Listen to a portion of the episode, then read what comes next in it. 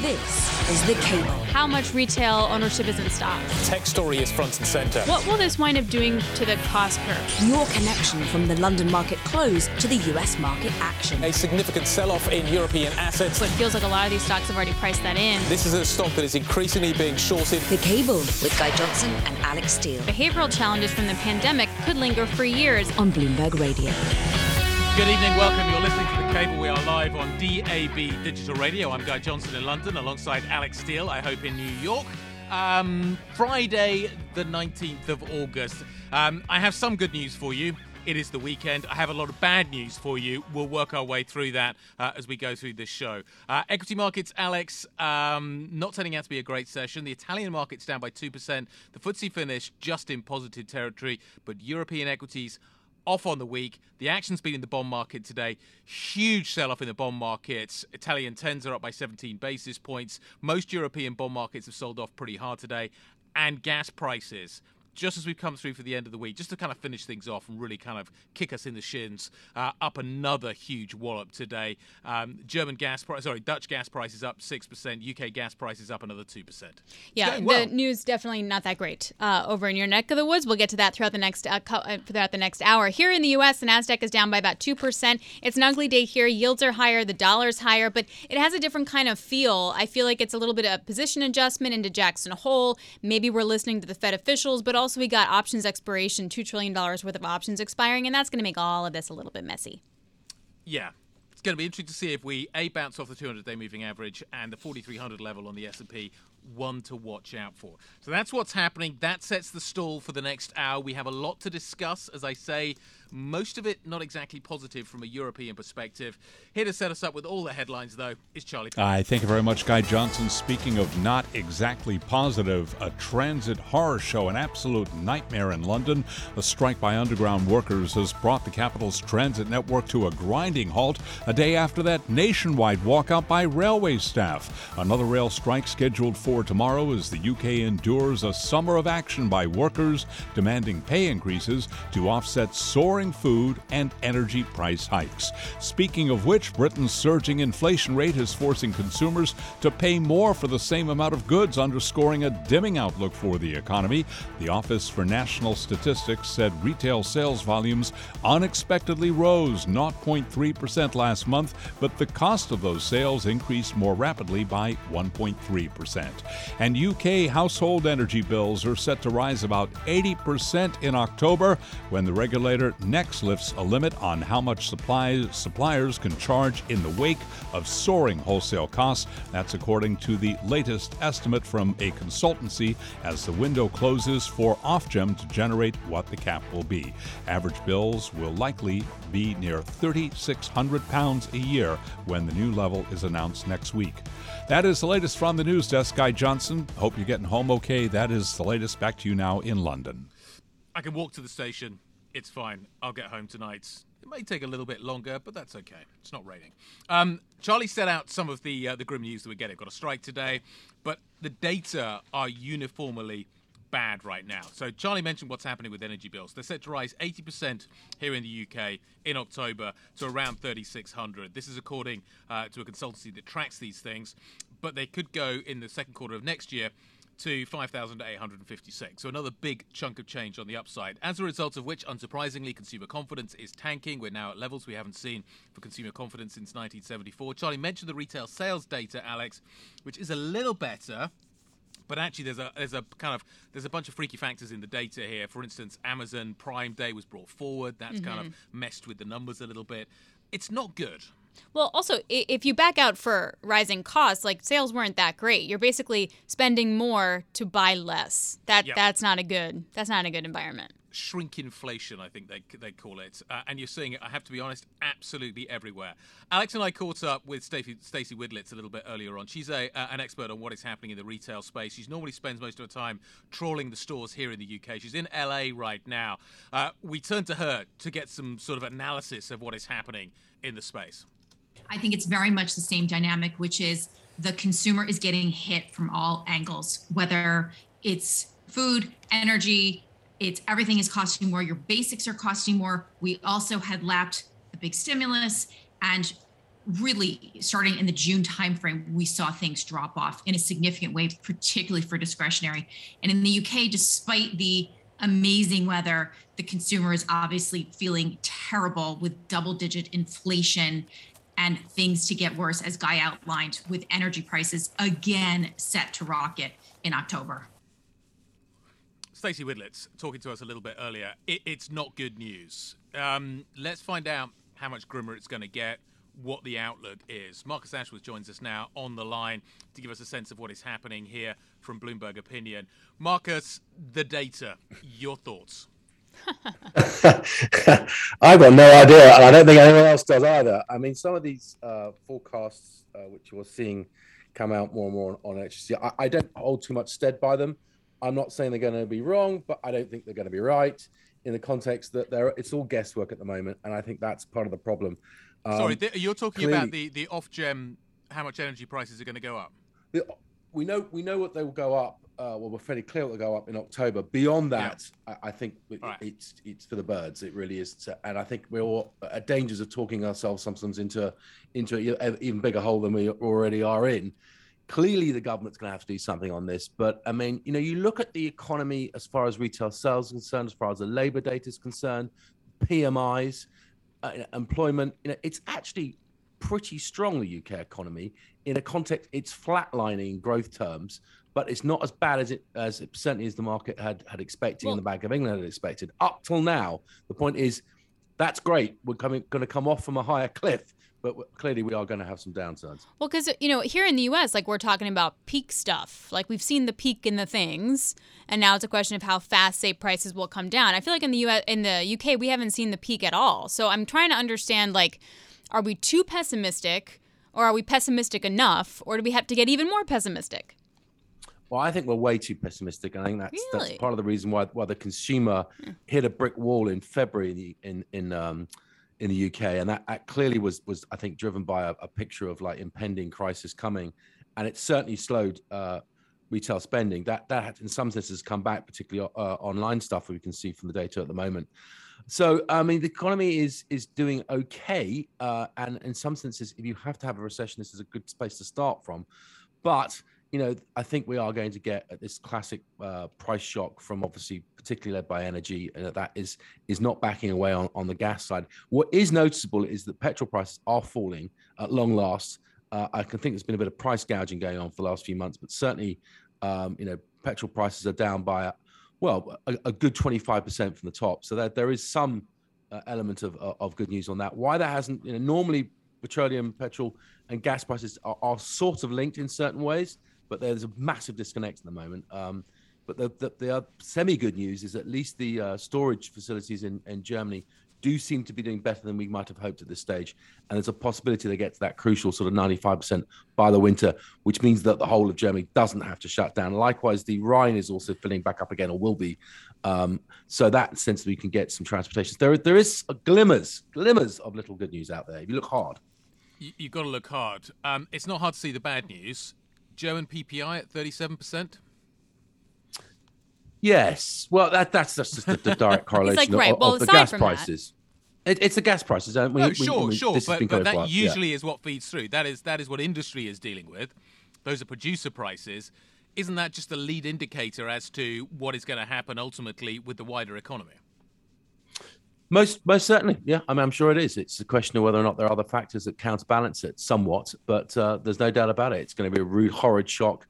Uh, it's just, as I said, there are some some reasons to believe it won't be quite as bad as it might have been, um, but there's all to play for, and I, I clearly think that um, you know some decisions like reopening nuclear power stations, as I said, some of these nuclear reactors in France getting getting their technical stuff in line.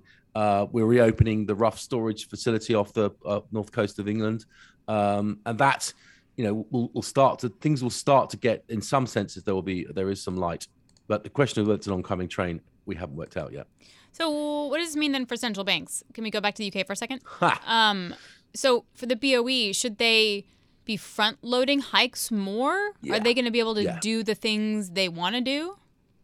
I think um, i think they're they've pretty much got got a, uh, 50 basis points is, is now September 10th is, is, looks like it's pretty much nailed on. Certainly the market's priced it, that in and more. Um, some of the forward pricing is unbelievably crazy, up by 100 basis points this month alone. Uh, you know, expecting 200 basis points of rate hikes by March. Now that's not going to happen, but it shows you how unbalanced uh, perhaps position you've got and perhaps too complacent. Probably because the us cpi uh, you know surprisingly was better than expected and everyone thought well what happens over there must happen over here. Well not yet anyway.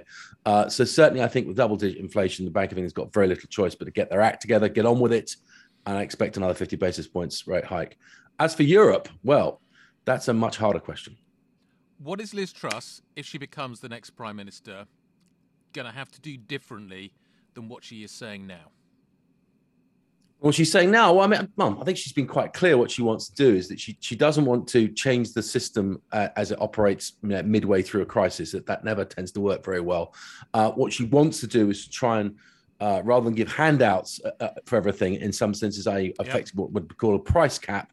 She wants to try and give income support and, and do some things which are are perhaps uh, more stimulatory to the economy rather than just a direct. do you think she's going to be able? Do you drop. think she's going to be able to survive a winter by doing that?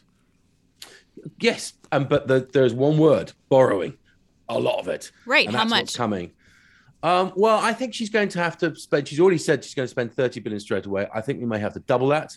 Yeah. Um, and I don't actually have a problem so much with uh, increasing borrowing in this type of situation because this is a potentially generational style shock to the economy here. Mm. You do not want small small businesses going bankrupt en masse, and that's the one aspect I, that people haven't really before, focused though. on yet. I've, I, we, we, I, we're coming out of a pandemic when we borrowed amazing amounts of money. Now we're going to be borrowing amazing amounts of money to almost compensate for the fact that we borrowed amazing amounts of money last time around as well. Yeah, exactly that. which is which is slightly head scratching. But but is this something that is that is I, what is the long term effect of this? We've had basically two crises back to back. The government has attempted to basically borrow through it. The balance sheet is looking a little on the stretch side, if I'm being honest. I, what, well, what is the long. Uh, well, okay, let's assume that interest rates go higher and stay higher. That's going to have one effect in terms of the government's ability to sustain the higher levels of borrowing. This is going to cost an awful lot of money at what point, and I, appreciate the Bank of England, and we have the ability to print money here, so so it's not a, same situation as is on the continent. But nevertheless, what is the long term effect of this extreme borrowing that we are now seeing? Well, okay, I don't think it's extreme. Uh, I, I, think also really? there's a big capacity in the in the uh, UK market to to, to want uh, lots, particularly short and medium term gilts, are very short in supply. There's a big uh, demand gulf there. And, and likewise, we know the long end is huge demand for, still from pensions. So, in some senses, we're in a lucky situation. Our debt to GDP is below uh, 100%, and it's going, you know, it's forecast to go quite a bit lower than that. Of course, that's now not going to happen, perhaps, but we have the capacity to borrow. We have a, a liquid and active market, and, and we have some structural demand there. So, in that senses, I mean, also, the other thing which people sometimes never quite get with index-linked gilts is that, that that bill doesn't get paid straight away; it gets paid at the end. So when these things, a lot of them are very long dated, some might mature in 50 years' time. Yes, there will be a bigger bill to pay than there otherwise would have been, but in some senses, what happens in 50 years, we don't know. So it's not something which is a, a reckoning which is going to hurt immediately. But your point is very correct. I mean, why on earth perhaps the Bank of England didn't get rid of some of its QE uh, bond pot before hiking interest rates, uh, I don't know, but they've got it the wrong way around, in my humble opinion. But um, it's going to cost more, but at least there is the ability, uh, I, I, think, uh, to be able to borrow in the UK, which is not necessarily the situation elsewhere, I'm afraid. So if that's the case, like then then who buys it? Is the BOE going to have to eventually keep buying this stuff, or does it just go to regular investors?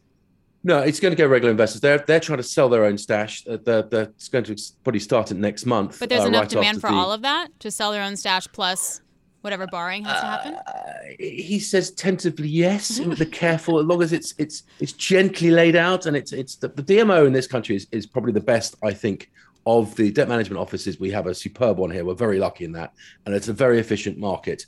Um, so in that context, they know they know what to do as long as they sync with the Bank of England as they are clearly going to. Then and they that's one thing which is, works again extremely well. I, I don't think there should be a problem. There doesn't need to be a problem. Of course, you know, if it, the scale gets far, far bigger and we do get for some reason a buyer strike, um, then that is a different story. But at the moment, it seems more than more than feasible. Oh, on all that good news, I will head into the weekend feeling very happy. Marcus, thank you very much indeed. Sarcasm? You're being sarcastic. I, am here to please. Excellent.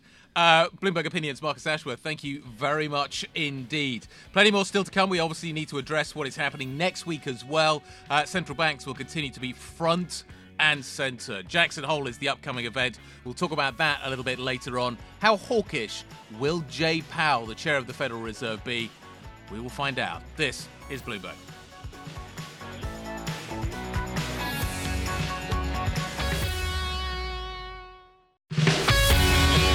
This is The Cable with Guy Johnson and Alix Steel on Bloomberg Radio. Good evening. Listen to The Cable on Bloomberg DAB Digital Radio. I'm Alix Steel in New York. Guy Johnson is over in London. Let's take a look now at Credit Suisse stock. So over in Switzerland, uh, it was down by about 3.9%. But for the last year, year to date, the stock is down a whopping 45 percent Now, one of the biggest shareholders is David Harris, CIO of Harris Associates. He's the biggest shareholder, and he spoke with Francine Lacqua today on Bloomberg Television um, and talked through what he thinks about the stock, his position, and what they should do with the investment bank. Well, this, was, this has been a problem child. We've owned this bank literally since the early 2001. And the first 10 years was a very good holding. I mean, it literally went from 20 to 60 or yep. 70. Now, what we should have done is just sold it and yep. that's it.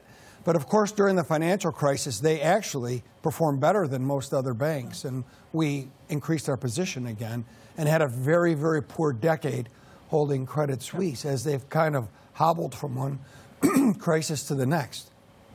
So, what's the situation today? The last 10 years certainly have been bad, very bad for the bank. But you look at the situation today, trades at less than a third of book value. It still has a robust private wealth business. Mm-hmm. I mean, they have four businesses, one of which is absorbing the profits of all the other three. And all they have to do, really, it, it sounds simple, but all they have to do is prevent the investment bank from losing money right. and get it back to some sort of growth. What would you do with it? Would you spin it off? if they cannot fix it, if they cannot, if they cannot find a way for the investment bank to earn through cycle returns, they have to do something with it, whether it's spin it, sell it, merge it. But at this stage, the price of Credit Suisse stock assumes roughly a 10 to 15 billion negative on the investment bank.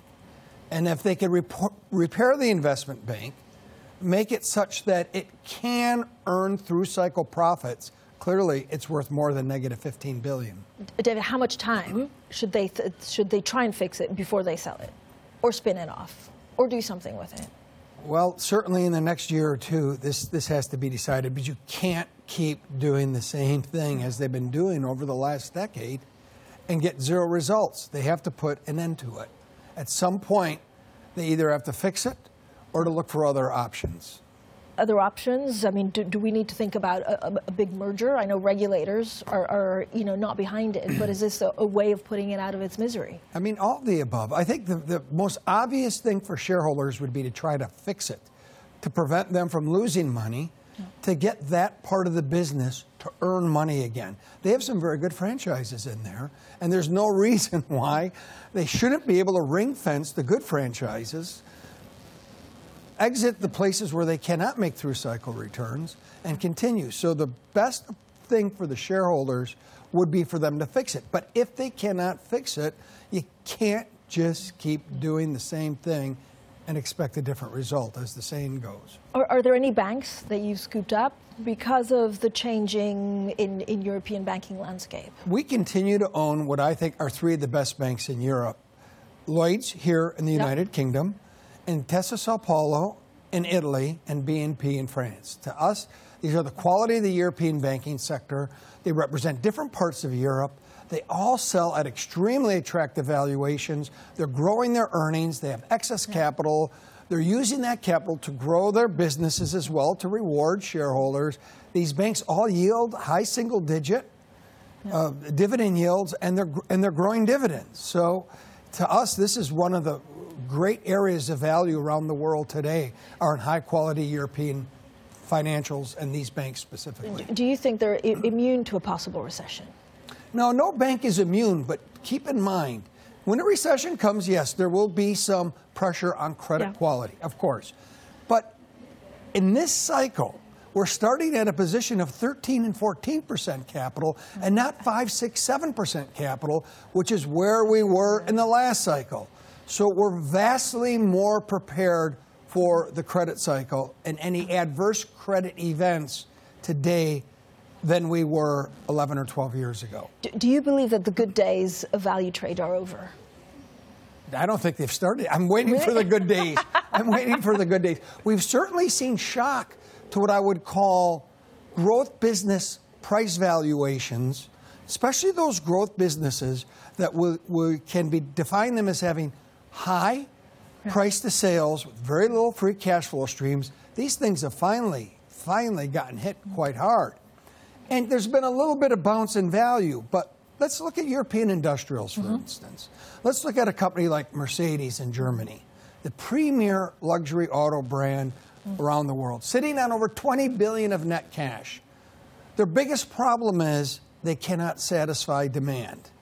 They're earning double digit operating margins. It trades at four times earnings and yields at seven or eight percent. But, Dave, but the European stocks have been underperforming the U.S. for what the last decade. They sure Given have. all the concern now with energy prices, proximity to Russia, war in Ukraine, eh, are they going to continue to outperform? These, this is one of, yeah, this is one of the reasons why we have this underperformance. There is this belief that any company based in Europe can't earn money. Right. And what we're seeing six months plus into the Russian, uh, Russian invasion of Ukraine, what we're seeing is they've been earning money just fine. Why? Because yes, they are based in Europe, but they do business all over the world, and this is the disconnect with I think the investment community. Believe me, I have clients and shareholders who say, "Oh, you're invested in Europe." Well, these companies are based in Europe, but they do business all over the world, and as a result, despite some of the headwinds, they've been able to earn good profits. So, what's been your best return? Is there a company that actually you wouldn't have thought has done as well as it has so Well, far? actually, one, one of our best holdings has been Glencore, oh. but that's for almost countercyclical reasons. People, you know, there's certain things in which they mine, mm-hmm. whether it be copper, nickel, cobalt for green energy, or coal to supplement those countries which now need coal because green energy doesn't always work. Um, so they've been doing very, very well. And plus, their trading operation has been doing very, very well. David Herro of Harris Associates, a major shareholder of Credit Suisse. I still, and I think a lot of people probably in the same camp, don't really understand why he continues to hold that institution. It's been a tough, tough sell for the last 10 years. Uh, coming up next, we'll update you on what's happening in these markets, a bumpy end to a bumpy week. That's next. This is Bloomberg.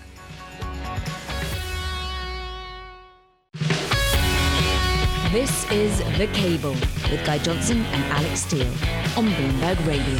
Good evening. Listening to the cable, Bloomberg DAB Digital Radio. I'm Alix Steel in New York. Guy Johnson's over in London, five, just past 5:30, where you guys are. Congratulations, you made it to happy hour. Um, here in the U.S., quick check in here on the markets. The Nasdaq 100 uh, is lower. Nasdaq overall down by about two percent. Volume is pretty flat. Uh, yields higher. Dollar higher. We have two trillion dollars of options expiring uh, today. So that's definitely going to affect some whippy action. But we're also setting up uh, into Jackson Hole next week. We also weren't able to break above that 200-day moving average in the S&P, and that is one level that everyone kind of pays attention to uh, to confirm any upside. So we're kind of treading water uh, ahead of Jay Powell. That's a snapshot here in the markets. Let's get your snapshot of the headlines. Here's Charlie Pellet. Hi, thank you very much, Alix Steel. Here's what's going on. It was back to work from home today for a lot of Londoners as the underground largely ground to a halt as workers went on strike, bringing more disruption to Britain's embattled transport system and forcing people to work from home where feasible. The one day action falls between national rail walkouts yesterday and tomorrow and coincides with the start of a two day protest by bus drivers in West and Southwest London.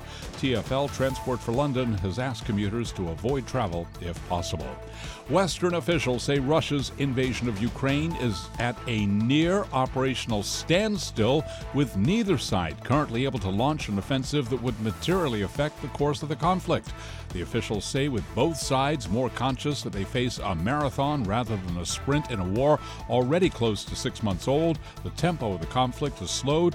They say the question now is whether Ukraine can generate a credible counterattack in the fall. Foreign Secretary Liz Truss, the frontrunner to become Britain's next prime minister, has reiterated her pledge to call out Russian leader Vladimir Putin over his invasion of Ukraine in person at a Group of 20 summit in Indonesia in November. That is the latest from the news desk. Alix Steel, back to you now here in New York. Thanks so much, Charlie Pellet, and have a good vacay. So, Guy, you're alone next week, man. I'm not here, and Charlie's doing his whole round Alaska in 12 hours thing. I won't take it personally. It'll be fine. Honestly, you guys go go have a good time.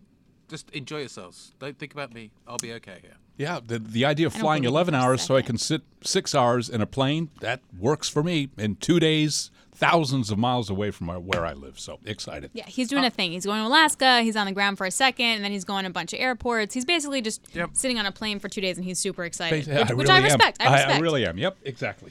Uh, okay, It's so gonna be good. It's gonna be good. I look forward to hearing all about it. Charlie will definitely be regaling us with stories on. But you'll your- miss it because all- then you'll be on turn. vacation. That's I'm- the bit that I was hoping you wouldn't get to. I'll be gone the fi- yeah. We just got to figure out where we're gonna go. That's Right. the challenge. good luck with that. Uh, I heard it's it's cheaper for you to come here than it is to go to Europe now because all of us are going to Europe.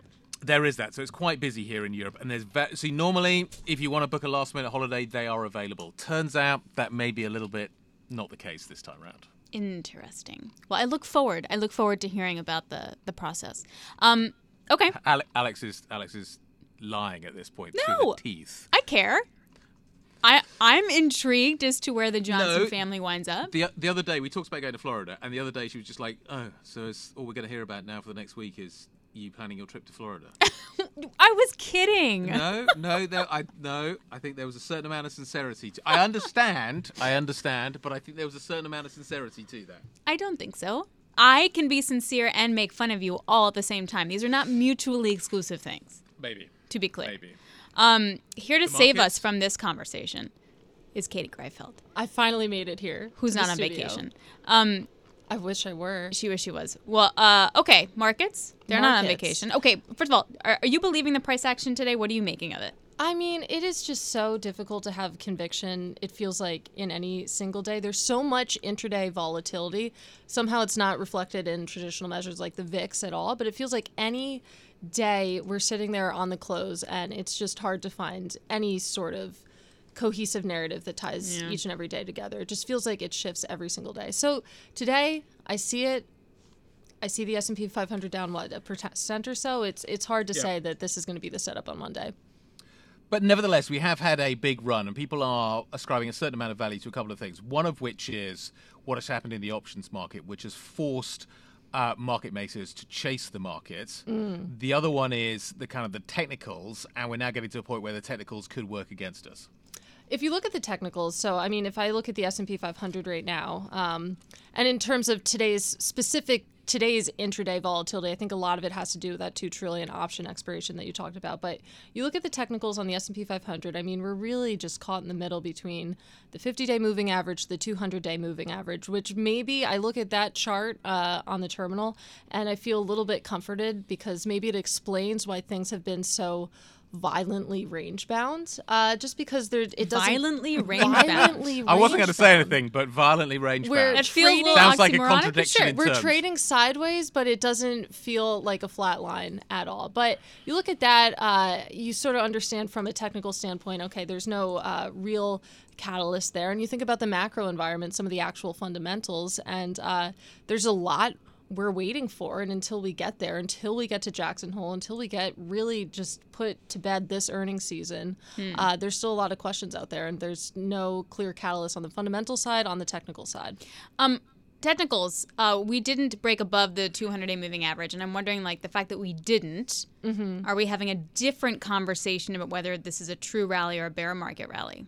I think it's important. Um, and I love that you had Steve Sosnick on from Interactive Brokers, and I caught the tail end of his hit, uh, waiting offset. He was but, pretty awesome. Uh, I liked what he said that, okay, this is a pretty broad, robust bear market rally, but it still is one. And I think it is telling that uh, we've really stalled out at that 200 day moving average. Uh, clearly, if I feel like if there was a really robust catalyst behind this leg up that we've taken beyond just the Fed pivot, I feel like we've exhausted that narrative that probably we wouldn't be focusing on that specific line so much.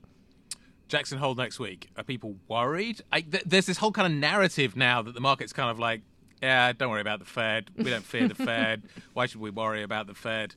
We're not to. We, we are going to fight the Fed because, to be honest, they have no credibility. My heart is pounding thinking about next Friday I know you're on vacation, Alix, but when we finally hear from Powell, I, I, I literally can't tell if she's being serious or not, and I'm looking right at her.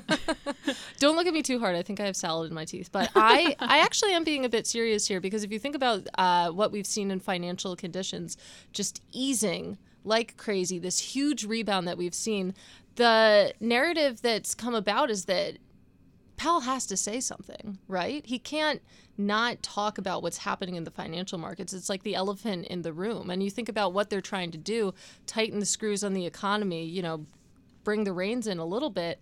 Uh, we have seen inflation perhaps peak. I'm not going to say that. The labor market, though, continues to be red hot. Powell himself has said that that's unsustainable. And then you think about what's happening in risk assets. And of course, the Fed isn't targeting the markets, of course, but it is a symptom of the overall feeling mm-hmm. uh, out there. So they're trying to tighten financial conditions. It hasn't happened. He has to address it theoretically. Yeah, theoretically. What else is he going to talk yeah. about? I don't know. I'm well, You'll be in Massachusetts. Yeah. yeah. Good luck, guys. Have fun. Katie, thanks a lot. I appreciate it. thanks Thank for the you. hustle into the studio. Katie Greifeld uh, joining us on Markets. No, I'm kidding. I'll be paying attention. No, you won't. I will. Mike McKee wears a cowboy hat. I mean, I'm going to want to tune in for that. Maybe not at 4 a.m., but I'm going to tune in at some point. Okay. Mike wearing a cowboy hat is, uh, hat is certainly something that I want to see, and and maybe boots as well. Totes. You never know. Like they are, they're out in the middle of Wyoming. It's horse country. It's Anything cold can in happen. the mornings. It, it yeah, it's chilly. Mm-hmm. Yeah, it's a good talk. It's a good talk. More coming up. this is Bloomberg.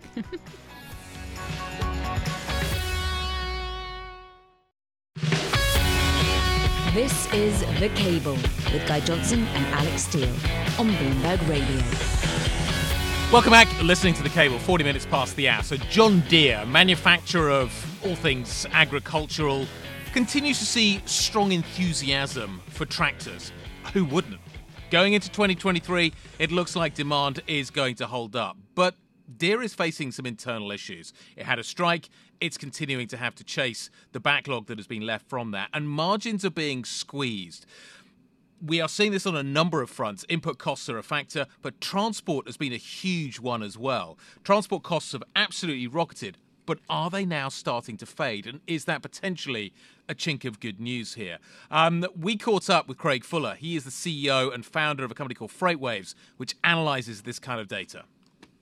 Yeah, Alix, what we see is really a lot of what's playing out in the freight market in terms of cost is a lot of hangover from the last two years. So, uh, really, companies have been reluctant to renegotiate their freight rates. The spot markets have collapsed largely across all uh, markets, container markets, trucking markets. Uh, spot is reflecting a much slower and sluggish set of conditions, hmm. but those contract rates are still historically high. And they are coming down and we have seen them peak but it's a very slow process for them to churn out. And the reason is that shippers are reluctant to go renegotiate those contracts out of fear that there will be another major capacity crunch. But we believe that that is largely behind us. You listen to the call that we had this week from Walmart. You listen to the call that we had this week from Target and on and on. They're talking about cancelling inventory. Presumably, at some point, that has to feed through into the freight market. Craig, when does that happen, and what did you make of those comments? Yeah, I think from bookings out of China, at least in container, because most of what you see in Target and Walmart and the retail side of the uh, ledger is largely containerized freight. And we're already seeing sluggish conditions. You see it in the freight rates coming out of China to the United States. It's it's really softening, and I think as we look forward, we're projecting that freight rates will drop another 40% on that uh, Trans-Pacific lane by the end of the year, hmm. simply because there is way too much capacity relative to the amount of demand that's in the market as we look forward. So we think it's going to be a sluggish uh, market heading into the end of the year, and we'll continue to say sluggish uh, early next year. So, Craig, I want to go back to that spot versus contract rate. I just don't get if the contract rate is so much higher than spot. Uh, why isn't everyone just moving to spot rates? Like it seems like that would help everything come down a lot faster. What gives with that? Yeah, it's you would think that would happen, but these contract rates are typically negotiated on annual cycles and they have commitments that they have to live up to. And so what they typically do is they agree to a certain amount of volume uh, and in return for that volume commitment, they get a committed price. Um, t- typically, what we see is if the spot spread, the spread between spot and contract is uh, pretty wide and it's usually double digits. If you see it double digits for more than 90 days, we typically see contract follow uh, the spot rate uh, in terms of just uh, falling. That has not happened as fast in this market and has not happened as aggressively. Right now, spot to contract is, at least in trucking, is down by a third. And because of that, the, it, you have to really ask yourself why have contract rates uh, stayed per- persistently high while con- spot rates have gone down.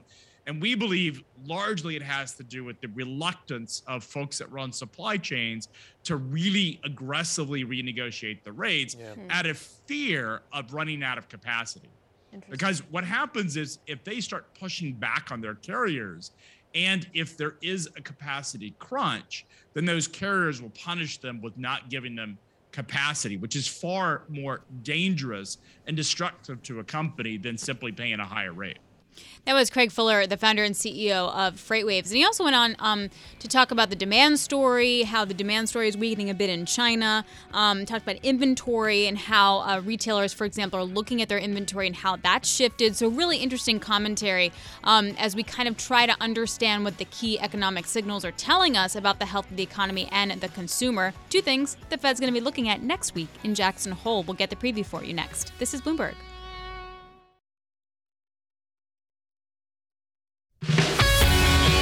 This is The Cable with Guy Johnson and Alix Steel on Bloomberg Radio. Good evening. Listen to The Cable on Bloomberg DAB Digital Radio. I'm Alix Steel in New York, Guy Johnson over in London. If you didn't know already, the big event next week is Jay Powell speaking at Jackson Hole on Friday. So Guy and I caught up with Dominique Dwor-Frecaut. She's senior strategist for Macro Hive, and she sees 8% on the Fed funds rate as it has to get above inflation. And we talked to her and asked her what she expects Powell to say. So I think he's going to do uh, uh, three three things. Uh, first, uh, he's going to stick to the Fed fund trajectory that we had in the June SEP. So rate hikes uh, next year. Uh, second, he's going to tell us that he's absolutely committed to reducing inflation, that, you know, he has the greatest admiration for Paul Volcker. Uh, and third, he's going, he's going to tread ever so gingerly on the issue of the hard landing. Uh, I mean, again, if you look at the experience of the Fed, uh, the only instances of hard landing, of soft landing following an acceleration of inflation was when the Fed was very proactive. That window of opportunity is gone. So this makes a tricky, uh, this puts the Fed in a yep. very tricky position are they going, like the Bank of England, tell the world the bad news, a recession is coming, or are they just going to, you know, dodge, equivocate until they can no longer? And I think they will do the latter. Uh, the view from Macro Hive. Let's get the view now from Bloomberg's Ira Jersey, uh, chief rate strategist at Bloomberg Intelligence. Ira, how is the market set up going into Jackson Hole, going into that speech this time next week? Yeah, so so the market seems to be thinking that the Fed's going to go too slow, right? That's one of the reasons why we've seen this little bit of steepening of the yield curve, I think, and certainly why we've seen some of the inflation expectation um, uh, measures, like break evens on the the Treasury inflation protected securities market, start to climb a little bit here. You know, it's not a lot; they're not massive moves; they're all within the ranges that we've seen over the past couple of weeks. But um, but but it's still you know pretty noticeable the fact that we're not continuing to flatten the yield curve, at least at this point. Um, so, do you think that his job next Friday is going to be to talk the market up in order to convince the market that they aren't going to pivot anytime soon? Do you think it's his goal is going to be not to do say anything that raises headlines? Like, wh- wh- what do you think? Well, so, so, the market does seem to be taking the some of the statements that he made at the last uh, press conference that Powell made at the last press conference as a pivot because go, they're going to data dependency. But the Fed is always data dependent. That's not new and you know that that's number one. Number two i think that that the idea that they're going to maybe slow uh, interest rate hikes doesn't mean that necessarily the terminal rate's going to be any lower. In fact the terminal rate could be higher because they can just actually continue to hike at, at a slower pace for longer. And, and i think that the market has completely missed that fact. Well not the rates market though completely because we have now priced back in another to another 25 to 50 basis points of, of interest rate hikes. And I, I think that that's that's important. And i think think that that can keep going. Now, now, you know, I don't think that the Fed's going to hike to eight percent because uh, it's not going to need to. But, um, but, but, you know, I do think that that the idea that the Fed can continue hiking well into 2023, which just about every single Fed speaker since the July meeting has said they're going to do, um, yeah. it, you know, means that that if inflation doesn't come down as quickly as the Fed wants, which we don't think it will, um, th- then the Fed is going to have to keep hiking, you know, to at least above four percent. So you still have a pretty significant significant repricing that needs to take place in, in the shorter term treasury securities as well as things like the Fed funds futures market. There, there seems to be this be, be, have been this belief that we're now focusing back on the growth narrative rather than the inflation narrative. What you're saying is that we should actually continue to focus on inflation because that's ultimately going to take rates higher. And this whole idea that everybody's waiting to pounce, particularly in the sort of in the longer end, to get some real value there, is well, that trades too early, basically. Yeah, I do think that that's too early. Like, you know, if, if you were underweight, maybe you get less underweight. And I think that is something that's happening right now where people had been thinking, hey, interest rates are going to keep going up. We might have a 10 year that's going to go to three and a half percent. Well, maybe it's only going to go to three and a quarter. So instead of being full bore short, I can this I can um, uh, you know cover some of those shorts and just be a little bit more flat to my benchmark. And, and that's important too, because one of the things, Guy, that that's happened now compared to say beginning of the year is is it's hard to harder to be short because remember, if you're short uh, rates and you're you're short the treasury market, for example, you're paying that coupon. So so you have to pay if if you sell uh, a treasury security, you have to pay that three percent um, yeah. and uh, and then uh, and then finance that position. So so there's a cost to being short that's non-trivial, um, and uh, so so it's hard to be short for a very long period of time.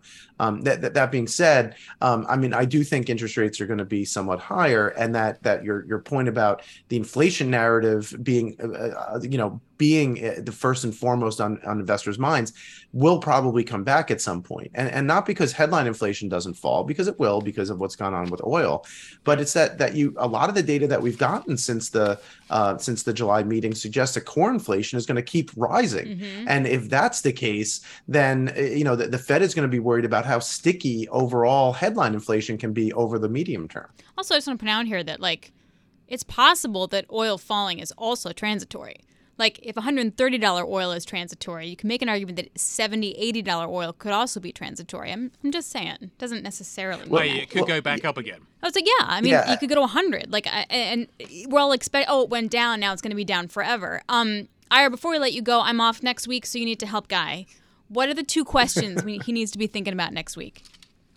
Yeah, yeah. So I think next week it's, um, you know, is is the growth rate, uh, things like retail sales and stuff, is that still in the forefront of um, of the Fed's mind? And then, you know, you know, will will Powell be hawkish, right? How hawkish is his speech next Friday? Because if it continues to be uh, hawkish like the June meeting, then you know that the market can reprice very quickly. Ira, great stuff. Thanks for that. Really appreciate. I need all the help I can get, to be honest. Um, particularly, particularly with Alix not here. So, Ira, thank you very much indeed. Uh, Bloomberg rate strategist, Ira Jersey, uh, chief rate strategist for the US. Um, so, so you're quite literally heading for the hills. Uh, literally heading for the hills. Yep, the Berkshires. Literally, their hills. It's altitude. Hopefully, good weather. Altitude. Hopefully, no one will talk to me for a long time. We'll see. I have a seven-year-old, Okay. so that may not be that that That's possible. unlikely, unlikely to happen. Okay, that wraps things up for Alix and me. I'll be back next week. I just have to wrap the show up with this. Bye.